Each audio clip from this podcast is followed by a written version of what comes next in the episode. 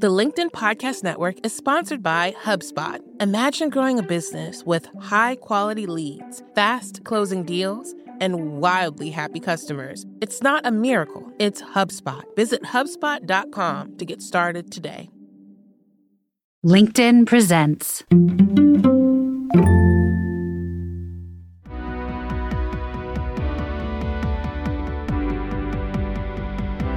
I'm Morra Aarons-Mele, and this is The Anxious Achiever, the show that looks at the intersection of mental health and work, and how we can all do both better.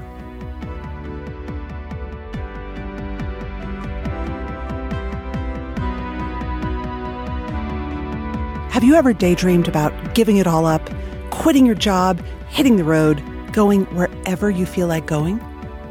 Did that fantasy arise during a really bad patch at work? Or because the current work and life situation you're in just isn't all that great for your mental health. It can feel extreme, of course, and not everyone's able to do it. Most of us aren't, financially or otherwise. But today's guest did. He spoke to me from Alaska, where he had traveled on his motorcycle from Baja, Mexico, all the way up the coast to as close to the Arctic Ocean as he could get. And this wasn't his first rodeo, or rather, motorcycle ride. Daryll Henrich is a mental health advocate and coach. He's been on the road for the better part of a year since he formally left his job in September. That job was as a high powered vice president of a technical organization at Google. We'll talk about how Daryll battled years of depression and maybe repression of big feelings, how sharing his depression helped and sometimes hurt him at work, including why he didn't even travel to meetings he had set up for his own team for several years. But first, I started by asking Daryll why he was drawn to wandering at this point in his life.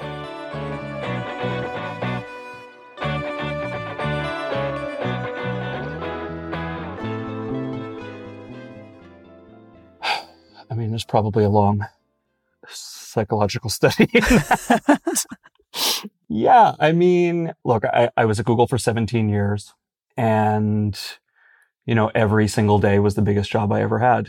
And it was extremely rewarding but it was extremely demanding. And this type of thing was something that always always appealed to me. I love seeing and experiencing the world and and animals and nature and people and things like that. But um no it's a good question. I mean i, I think it, literally my therapist and i have talked about this about going from an extremely sort of like you know, regimented, clear life to something that is certainly a lot more unmoored. I mean, I've always kind of been like a, I don't know, maybe a little bit of a binary person. I'm kind of all in on things that I, I'm either all in or all out. So yeah, I mean, I was all in on that Google career for a long time. And now I think I'm at the moment, I am all in on, uh, go take the world in in the way that's kind of my, my way of taking it in, I guess. You've written about your center of gravity changing after you left. Yeah. And I'm curious, like, was there a period of detachment from this profound experience that had been your life for almost 20 years? Yeah. I mean, I can't speak to other tech companies, but Google for certain, and obviously was my experience. I think that the places where you are brought into somewhere that is well known mm-hmm. as being the place that is kind of the goal for your industry, the goal for your craft, and the place that the highest achievers, the most talented, etc., are told that if you get there, you've kind of won. Mm-hmm. And then doing well mm-hmm. in that space and being reinforced in that way. And I'm not judging this either because I, I think this just sort of happened. I don't think it was a technique. I think very, very talented people went to Google and thrived at Google. But yeah, it becomes all consuming when the place that is the, the, height of one's craft is the place that one spends all of one's time. And it does become absolutely your center of gravity. Yeah. And so, yeah, I think that the detaching and deprogramming, if you will, from that kind of life, I mean, you know, literally your friend group, your travel schedule, your safety and security, all of these things all are wrapped up in that. Mm. And each one of those, I mean, I was just talking to someone earlier about this, how humans, I think we like to be pattern matchers. Mm-hmm. We like to, to summarize, right? Because summarizing makes it easier for us to get through the world. And it's like, if you know, this coffee that I have, it's like a slightly brown beverage and it's going to probably taste like something within a 20% tolerance rate. and, but I think sometimes a pattern matcher can go haywire or the pattern matcher can over summarize. And I think for a lot of people, it was, what does Google equal? Google equals safety, security, income, friends, relationships, fitness, location, food, food. yes. Uh, what, what, what, am I missing? Uh, I'm sure there's more in there.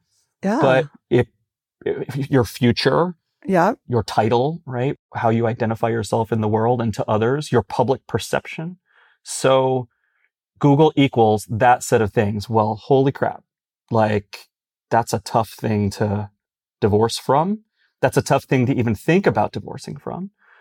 And you know, through a lot of very sophisticated coaching and therapy, realizing that each of those things was not only unique to Google and each of those things had many different sources and you know, like, is my identity only that? Are my family, or not my family, or my, well, yeah, really, a, lot of people there I consider family. Like, mm-hmm. are my mm-hmm. family and friends tied up in Google? Is my fitness and food and all that? Is that the only way to have those things? It absolutely took, that was months and months of probably years, really, because the process of me kind of detaching from that started even pre COVID.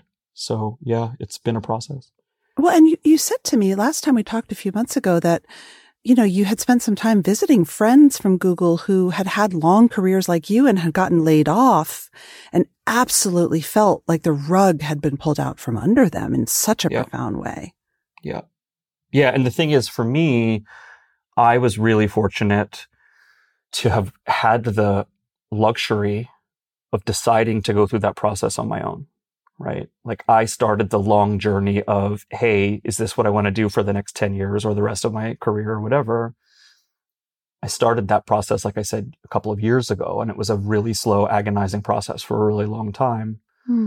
And so many people who are dear to me, and obviously thousands and thousands of people that I've never even met, have been going through an accelerated version of that process that they had no control over.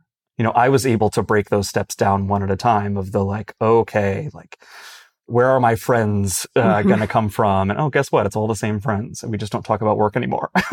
you know, and they're not lost to me because I'm not at Google anymore. Yeah, I got to go through that in a really deliberate way at my own pace, and my heart continues just to go out to everyone who is going through all of that, and coupled with the like oh crap, where does my income exactly come from? Right? Where does my insurance come from? Where does my visa come from? Oh my God. Right? And I, you know, part of why I've been speaking about that and writing about it is just because I did have the privilege and luxury of doing that at a slow pace. And I was hopeful that some amount of my own experience could be useful to people who are going through it in an accelerated way. Yeah. So, Daryll, you and I have spoken. I've written about you. We've had a lot of conversations, but what I would like to focus on today, which I think would be most helpful for our listeners, yeah. is your journey as a leader because Google was where you learned to be a leader. Google wanted you to be a leader. Yeah. You were one of the first leaders, I think, who was open about his mental health challenges. So I, I want to focus on that piece of the story, but to set up for the audience, yeah. I want to do two things first. The first thing I want to do is just nuts and bolts. I want to hear, you know, a little bit about where you're from. What did you first do at Google? And then like literally, like what was your progression and what did you leave as? And then the second thing is we'll talk a little bit about your sort of mental health history because that's important for the audience to know too. Sure. So my you know accelerated accelerated story into tech you know i grew up in rural pennsylvania on the last vestiges of my great grandfather's farm. And I had the fortune of, uh, you know, my dad bought us a computer in 1986, and that was the beginning of my technical career. and, you know, it was spend the days outside playing in the woods with my grandmother, who was an old school naturalist before we called them naturalists, I guess. Wow. And in the evenings, I would mess around on my computer. And so I really had a kind of a leg up in the tech world. And I, I think this is a little bit relevant to the story. When I was young, there weren't a lot of people or a lot of kids my age that were accessible. Most of my relationships were just with adults. I was mm fortunate to have four grandparents who were very close by. I had a younger brother, five years younger, Yeah. And so I was a very early reader and it was just, I, I didn't relate really to, to kids because all of my experiences were with adults. Hmm. And I think, you know, that was really hard for me in school just because it just didn't make any sense when I was in primary school and things like that. And it's relevant to the story just because, you know, in second grade was actually my first brush with a mental health challenge. My mom to this day is like, Oh, second grade. Uh, second grade was a horrible time where essentially I had what I thought was severe stomach pain all the time, which actually turned out to be extreme boredom that I couldn't explain. Like my mom couldn't get me to school. I was so sick every single day. I couldn't deal with being there and, and being sort of mind numbed. You couldn't stomach and, it.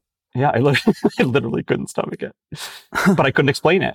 Right. It does tie back in later on when I started to have mental health challenges. It showed up again kind of as like severe hypochondria at 1st mm-hmm. where my mm-hmm. body was sending me signals that I just didn't really understand. So fast forward, I was into tech things all of my, my childhood and, and I, I went to college in Maryland. I actually dropped out of school during the tech boom in 2000 and I worked for a couple of startups. I applied for, I was living in Boston at the time and I applied for a Google job on Craigslist. Everyone likes that Whoa. story. I applied for Google on Craigslist in 2004. Oh God. And, uh, yep. And I managed to get that job. And so I started off as a, a junior manager, I think with three reports in the New York City office, which was just getting started at the time. And I was there for, you know, like I said earlier, 17 years and every day was the biggest job of my life.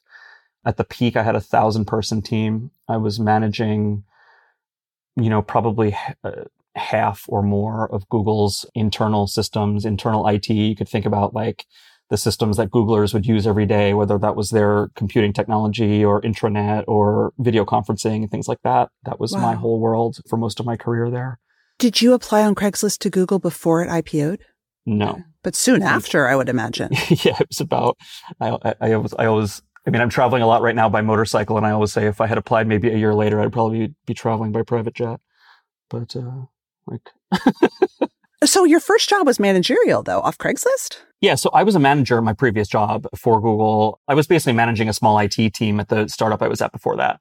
And so the job was system operations manager in New York. And it was just a really small team of systems administrators. And we, we were responsible for the corporate storage and backups team at the time. And then it just kind of grew from there. And this is where everything kind of started for me mental health wise or started struggling mental health wise for real in my adult life was, you know, I started with three. I was a junior manager. I essentially was given the mandate ish of, Hey, like we want to grow this team pretty significantly, pretty quickly. And I think I grew the team from like three to, it was basically about three dozen, three to 36 mm. in something like a year and a half. And part of where the mental health challenges started certainly was like, you know, these management jobs, especially at incredibly like fast growing companies, I always described it as like you're given that special fireman's wrench for the fire hydrant and you just can keep turning it on and no one's going to stop you and you can keep turning it. And that's sort of what happened. And it was, you know, you're brought into this place that's the target for people like you and you're given the wrench to take on as much as you are capable of. And I think for me, what was interesting was I didn't actually experience the imposter syndrome that a lot of people feel in these jobs. I felt like I belonged there and I felt like I was doing it really, really well. And I got promoted, you know, six months after I started. And it was just all the signals reinforced, Hey, you're good at this. Mm-hmm. What I think I missed. I mean, I, I missed a lot of things, subtle cues around things that I was beginning to struggle with, but I also missed the cues around, Hey, this job is actually getting harder and harder and harder at a pace that's sort of ridiculous for someone to catch up to and learn enough skills to do. I mean, going from three to 36 people in a year and a half as a junior manager is ridiculous.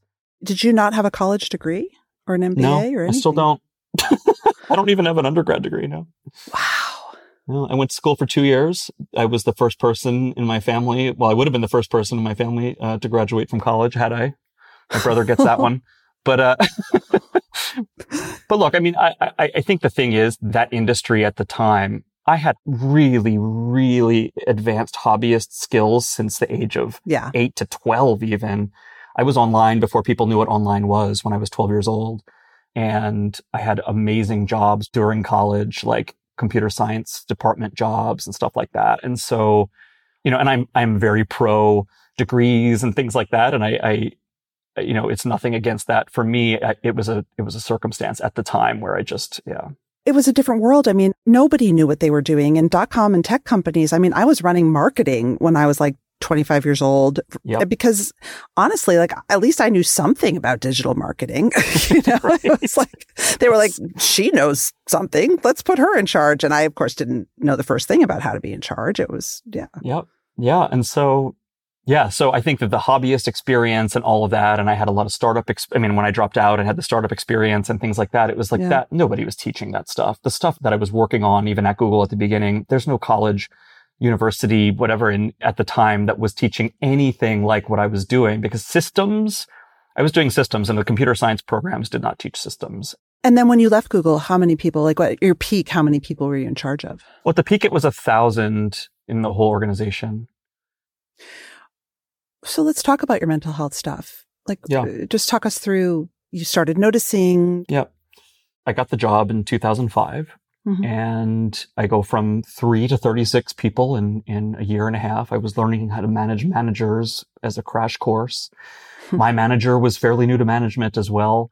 Not a lot of a, a support system. Mm-hmm. We're all just kind of figuring it out. I started experiencing little, what I later would have learned would be warning signs, but just little things of, I started just to feel a little bit off, you know, things like whether it was heart palpitations or I started to have these little like spots in my vision every now and then. And, you know, my heart was always kind of beating fairly quickly. And sometimes I'd have little sleep disturbances and, hmm. you know, and I also, what was a big sign was obsessive thinking, especially hypochondria style obsessive thinking you know, I was always on. I was the high trajectory achiever. My brain really never had a chance to to relax.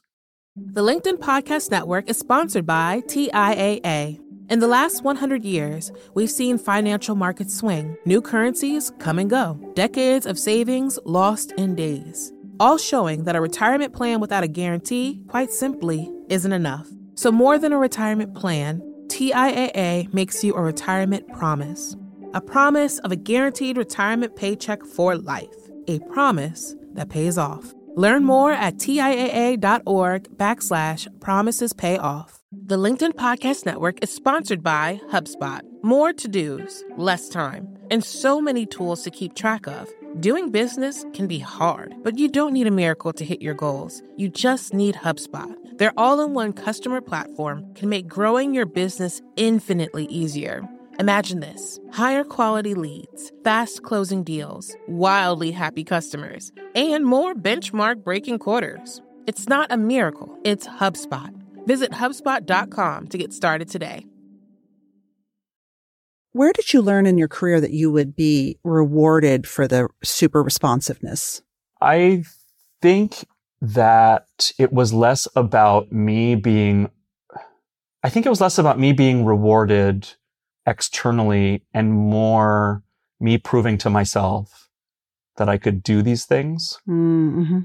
You know, I mean, sure, there were certain, like whether it was business outcomes or promotions or things like that, but that was never really the goal. It was more, I mean, the, the, my favorite story about this when I was a kid was like, you know, I was a shy kid we were doing like trick or treating in the town or whatever, and people would always come and you would like the goal in the town was like, guess who the people are based on how many people there are and what their costume, like how tall they were and things like that. And I was so shy and I never wanted to help guess who the people were. And my mom would always ask, like, before you guess, do we know you? And mm-hmm. if they said yes, then you try to guess. And if they say no, you just give them the candy and they move on. and I remember these people came in and they said, I, I, didn't want to guess any of the people that we knew. And these people came in and my mom said, well, do we know you? And they said, no. And I said, oh, let's try to guess them. really? and it's so, it was just this, like, that's my earliest memory of like, I want to try to solve the impossible problem, you know? And so I think that was kind of it. It was, can I prove to myself? And I don't know where that honestly came. Again, that's probably another psychological study of yeah, Daryll, but right. yeah, it was, can I do the thing that I don't think I can do? Yeah. So at first it was just these little, you know, I, I thought, uh, you know, I, I, would, I would regularly see a doctor for physicals and things like that. And I would mention these things and they would say things like anxiety. And at that point, that wasn't really part of my vocabulary. And even despite the sort of childhood stuff and anxiety in my family and those things, it never really connected because it wasn't something that I identified with. But it started to become severe to the point where I, I was obsessively thinking about my own physical condition. And at work, the problems these were rightfully difficult problems that I was having trouble solving, but I took it as I can't solve these problems because something is wrong with me. Physically. I thought I had a brain tumor. mm, I really mm-hmm, did. Mm-hmm. I thought I had a brain tumor or some kind of weird endocrine problem that my neurotransmitters weren't getting the juice they needed. I don't know, whatever. so I, I literally sought out every every doctor in New York to try to, I got MRIs and, you know, whatever, went to eye doctors. What's this weird spot of my vision? And like, you know, I'm just like, someone's going to diagnose me with a brain tumor. And of course, everybody just wants to diagnose me with what it actually was, which was an anxiety disorder, which I right. refused for a long time. Why? Why? Isn't that better than a brain tumor? I, it's a really good question, actually. I don't think anyone's ever asked me that. I'm not a doctor, but I think because it didn't feel like what I thought that would feel like. Hmm. I didn't feel quote unquote anxious. I didn't feel quote unquote depressed. I would read a description of anxiety. I would read a description of depression and I would not relate to it at all. Huh. I never felt nervous. I felt stupid or I don't feel nervous. I feel like I've got a spot in my eye. I don't mm-hmm. feel depressed because I thought that what depression was was sadness. I don't feel depressed. I feel sluggish and confused, you know? Mm-hmm. And so at the time, I didn't relate to those descriptions at all. And I also felt like the descriptions that doctors would give of these things like, oh, your neurotransmitters just need a little help. That felt like the most nonsensical thing I, like I would have wanted, I wanted the real, if you're yeah. going to give me that diagnosis, I want the scientific version and that's nonsense. So yeah, I just didn't buy it until honestly, eventually, like, you know, my body shut me down twice. It shut me down once when I woke up in the middle of the night with what I later learned was a, a panic attack. But, mm-hmm. you know, I thought I was going to die and it didn't feel that's just it just felt this sense of extreme doom. I just thought i was going to die. I called 911 i went to a really crappy hospital that just didn't do anything. They put me in the asthma room or something and i slept in the asthma room all night and the next morning they said why are you here? I said what? Shouldn't you know why i'm here? And they just sent me home. It was ridiculous. Oh my god. And the second time my body shut me down I was supposed to fly out to California for a promotion committee and I was essentially paralyzed, not truly paralyzed, but almost to the point where I could not get myself out of bed. I just, I couldn't do it. Both of those things happened probably within a maybe six month period. And those were undeniable signs that something was wrong and that I needed more help. And that's when my sort of therapy journey began. But I mean, at this point, I was so far down this path of hypochondria and, and severe anxiety. And I was later diagnosed with major depression and, and you suffered for a long time before you I did. Went, yeah. yeah. I mean, I suffered for for quite a while before I sought help, and then I suffered for a long time during while I was seeking help. And it's interesting because I was actually listening to one of your previous guests from an episode in February who had mentioned he was he worked for Gavin Newsom. Oh, Lenny. Lenny Mendonca, yeah. He essentially had this acute episode and it was treated and he was able to begin integrating that episode and continue with his life.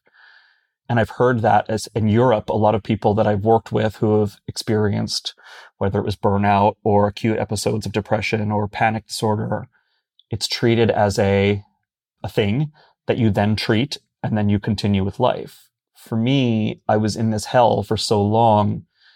It wasn't an acute episode. It was a slog, a long downward slog where I lost my sense of normal. I lost mm-hmm. my baseline and I was lost wandering in the woods for years. And you never took meds, right? No, I, um, and this was another thing where I've never taken, I, I think I took one pill one time and it, it made me feel so bad. this was later. This was after I was like, I'm at my wit's end here. But, um, it was strongly suggested that I take medication. And in retrospect, perhaps, again, I don't know, Yeah. but I was in a, hey, Daryll's brain is like God's gift to the world. And I'm this high achiever, like very full of himself, whatever, that I couldn't mess with the secret formula that was, that had led to my success. And so I was really stubborn about that. And not only that, the way that medication was described to me was so idiotic at the time. yeah. And I know a heck of a lot more about it now. And I believe in it a heck of a lot more now. But yeah, no. So I, I didn't do that. And going down the therapy route, and again, like I'm very, very pro therapy, still do it now. But I was so far gone that getting eventually to what was my bottom and then climbing back out of it, it was a years long process. It even led later on to I developed a really severe flying anxiety. I didn't fly for three or four years in the height of my career. Whoa. Yeah. And this was after like the acute part of my depression. I developed a paralyzing fear of airplanes in like 2009 ish. And from 2009 to like maybe 13, 14 ish, I did not get on an airplane. And what's really interesting, I was just thinking about this this morning actually, but this was like the high accelerating part of my career when I needed to be in California a lot. And I'm still, I was living in. New mm. York and I was supposed to be, you know, all these global meetings and things. And I developed a re- reputation as the, the leader who would set up meetings and wouldn't attend his own meeting. And at first there was a shame about my mental health stuff that I worked through eventually. And we'll, we'll talk about that. But the shame and stigma around that phobia was worse than the mental health. Yeah, no, I get it. Yeah. First of all, you must have been really good at your job because I, I cannot. This is before the pandemic. This is before Zoom. This is like, oh yeah. you better get your ass on a plane. Yeah. What would people do when you were just, would you just be like, no, I'm not coming? I don't think there was a period in my life where I beat myself up more and berated myself and hated myself more than when I couldn't get over that. Like the mental health, the depression, those sorts of things, I was lost in the woods and it was, it was hard to get out of. The flying phobia was, it felt like a, an unbelievable personal failure. and I later learned more about phobia and what causes them. And it really was kind of a follow on of the other mental health struggles that I was having. Yeah. And it was just kind of like, you know, essentially it's your brain assigns a cause to something that it can't find a cause for. And for me, the cause of these things I was experiencing at the time were like, oh, it must be airplanes. And I was lying to people about what it was. And it was always like I had some excuse, but eventually, you know, a few years of this and clearly I'm never getting on an airplane. Wasn't it John Madden? I think it was John Madden, yeah, it was. right? It was John Madden. He always took the bus. he always took the bus. Oh yeah, yeah. And it wasn't directly related, but there was in 2009. I drove to California towing an airstream, and I lived out there for quite a while. oh my God. Yeah, People must have known this was anxiety. Like, I think it was so strange to people because I had flown before, and flying was so normal for people that it almost wasn't a possibility for people. Like it almost Right. wasn't a. It didn't occur to people that could even be a reason. Phobias, adult phobias, are something else. that's wild. Yeah. Okay, but you did get better and you continued to grow. And at some point, you started talking about it. Yeah.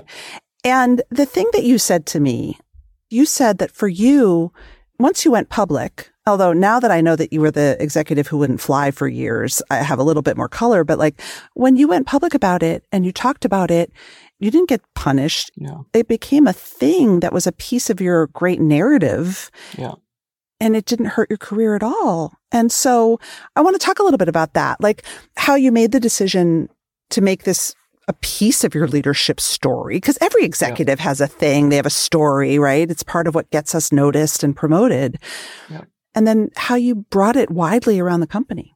Yeah. I mean, so at the time I wasn't yet an executive. I finished obviously my, my Google career there as an executive. I was a VP when I left, but at the beginning I started as a junior manager and I was kind of on my way up through. That was the one thing that was a little bit confounding to me and others about how was I also still so high achieving in the middle of what was hard to diagnose that I was in a major depressive crisis because I was also still so high functioning. It just didn't make a lot of sense even to doctors. But I don't think I was quote unquote, well, I don't think we ever fully get quote unquote over these things, but Yeah. I was, you know, I was through the, the sort of acute severe depressive state and I was starting, I was on the path to a recovery. I was on the path to, I think, recover. Well, I can tell a story another time about how I recovered from the, the flying phobia, but I'll just quickly tell you. the- Yeah. The way I, I overcame the flying phobia, this was a deep part of my personality for so long. There is no way I can get on a plane. I couldn't get into an airport, nothing. I was going to take a class about uh, for people to overcome flying anxiety. And the person that taught the class had written a book. It was called Flying with Confidence. I don't remember. It was co-written by a pilot and a psychiatrist. And I was like, I'm going to read the book before I go and sign up for this expensive class. And I read the book and I was like, this book is like, I know all this already. I, it's about flying dynamics. It's about anxiety. I literally know everything in this book already. Like I roll. I guess I'm not signing up for the class. Wow. I really, I really expected more. I wake up the next morning. I'm not kidding you. This is, story is not exaggeration. I wake up the next morning after I read the book and my four year phobia was gone. Shut up. And I am laying in bed. I downloaded the JetBlue app on my phone. I booked a flight from JFK to Logan. I went to the airport. I walk into the airport and I'm in tears because it's gone. I know it's gone. I get on the plane. I fly to Logan. I'm literally crying the entire flight of joy. I buy a newspaper to prove to somebody else that I was there. I Oh get my on God. the same plane and fly back to New York and I've never had another trouble again. That must be a good book. Flying with confidence. I'm not. I'm not a paid. I'm not a paid crap. advertiser. Okay. So as I'm sort of emerging from my darkest era, you know, I'm sure there were a lot of little things along the way, but the thing that sticks out in my mind was there was someone who came to me who had said that his doctor had recommended that he take some time off because of his mental health situation, and he came to me very sheepish and embarrassed and scared of what my response might be. Hmm. I think he was one of my direct reports at the time. He was ashamed and I guess was maybe expecting the worst. He said um, he might need to start seeing a therapist. And I was like, oh, are you asking for a recommendation? like to me, it was just so, it had been such a normal part of my life, but I wasn't really out about it at work. And he was like, what? I'm like, do you want my therapist's name? And it's like, yeah, I've been seeing therapists for like however many years. So this, this is my kind of earliest memory of this confluence of, wait a minute. I'm living this experience that has now become normal to me, that is abnormal, I guess, or, or shameful still, obviously to a lot of people. And yes, I was aware of the shame for myself because I had uh, some amount of it, but it just all kind of tied together around that time for me of like, oh, wait a minute. This is going on. And, and the thing is, part of my journey was absolutely one of loneliness. There was nobody to look up to that I could see anywhere in the industry, in my management group, in anywhere nearby. You know, my tech idols that I had always looked up to. I'm like, once I was diagnosed with major depressive disorder, it was, oh, well, I, I guess my career's over now because obviously nobody gets anywhere once they've got this mark on them. I had nobody that could prove otherwise that was up there at the heights of leadership or whatever. Right. That could say like, you can get here with that. And so when I had that conversation with him and a couple of other conversations at the time, it planted a little seed of there's something in there. And it wasn't there's something in there of like, this is going to be some, you know, whatever career pursuit for me. It was a thing in there of I was alone. I was in pain. Nobody had any freaking idea what this was like, or at least it felt that way. And as I later began to learn, I'm surrounded by people also living these private hells and nobody talks to each other about it. Nope. And the little bits of like people coming out of the woodwork and myself, like me coming out of the woodwork, starting to tell these stories and other people starting to, to share a little bit. I started to realize like there's this loneliness epidemic around these conditions and it started to become this little, you know, seed in my mind, especially as a leader.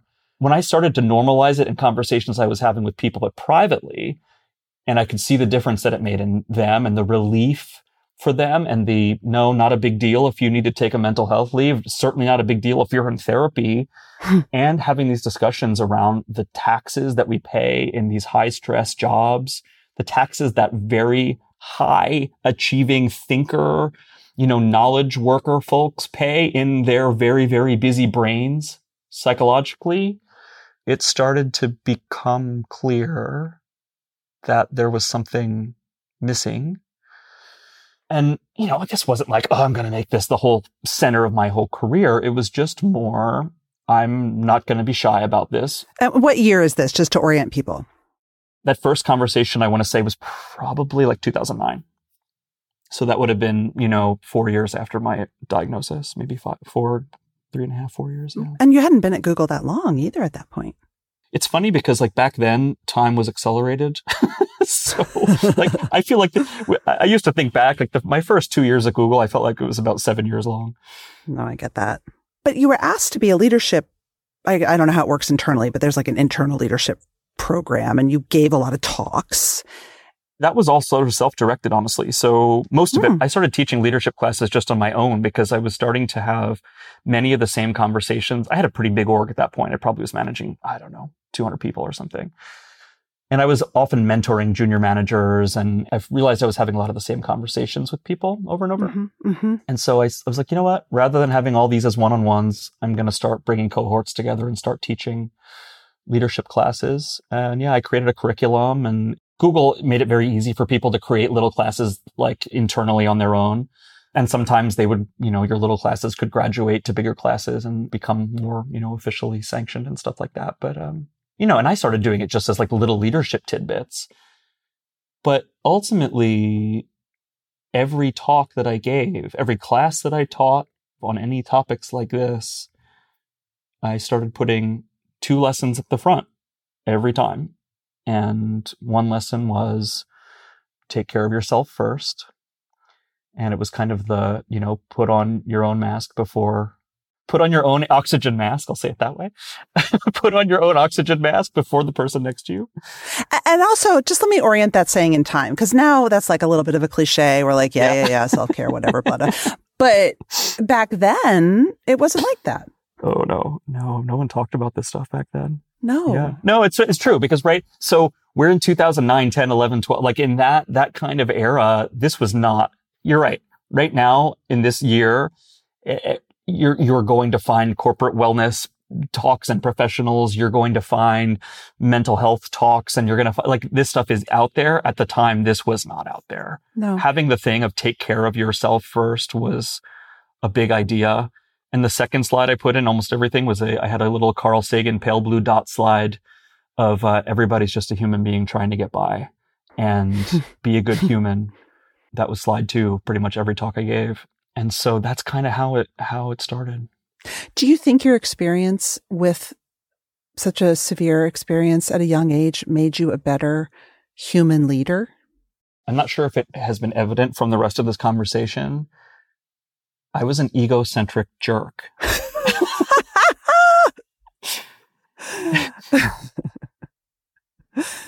but you were also a guy in his late 20s. I mean, let's be honest.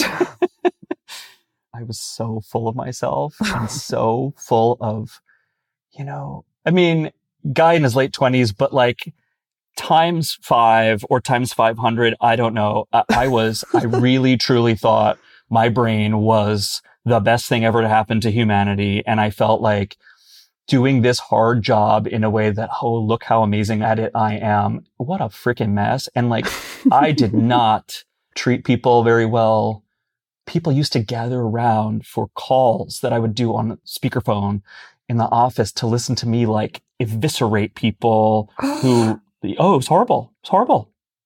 Yeah. Oh like we had God. vendors that weren't performing and I would get on the call and basically tell them how much they stank and people would love it. And like, oh my God, Daryll's doing his thing again. And it was just get it done. Yeah. My standards were unbelievably high for myself and other people. And, you know, we got stuff done. and I got yeah. stuff done. And there was a certain kind of person who liked to work with people like me. I know. Thank God. Like, you know, you know, people ask me, like, do you regret not taking medication and all these different things? Thank God I ate that humble pie. Thank Mm. God I had that experience. Thank God I got knocked down. Thank God, like all that happened because I was on, I was not on a good path. So what did it do? It Yeah. made me a compassionate person. It made me slow down. It made me realize that destroying other people wasn't a good way forward. Like, hey, how about we bring everybody along? You know, I was traveling with someone recently who wrote some Instagram post about how he said he was glad to have met me because I was a good human. And I'm like, you know, I'm not going to self assign that. but I'm like, I was not a good human. Wow. And I think that that experience of many years of hell and of humble pie and of compassion and of, you know, learning what it was like to struggle and seeing other people's struggles and Mhm. whatever, it completely transformed me. It transformed the way that I ran organizations. And I think sort of to your point before, I made humanity and human values a pillar of everything that I did Hmm. going forward. And I was also, as the person who was really in charge of like the Googler experience, that was something that was extremely important to me, personal to me. And I also knew that it worked in terms of like, you know, whether that was products, whether that was organizational leadership style, whether it was whatever, like we are in a world that is extremely technical, extremely logical, extremely, you know, whatever, tech centered. And again, we're going back here to say 2013, 14, 15, when a lot of this stuff was emerging. But I'm like, we're in a technical, logical, engineering centric world and building human values and these, you know, these words like compassion and empathy and caring and well-being into these technical systems. Like we got to do this. and yeah, I don't know. I feel very, I feel very proud of the work that I did in those ways. And I feel very proud of the organization that I ran for a very long time.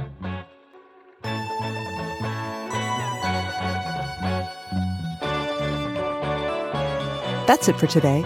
Our show is produced and edited by Mary Dew. Our assistant producer and sound engineer is Nick Krinko. Many thanks to the LinkedIn Presents family and to all our guests for sharing their stories. If you love the show, tell your friends. I would love you to leave a review because they really matter in helping the show get found. You could also follow us or subscribe. If you have a question for me or you want to submit an idea for the show, find me on LinkedIn, where you can follow me, message me, I promise I'll write back, or subscribe to my newsletter for more from the anxious achiever world. Thanks for listening.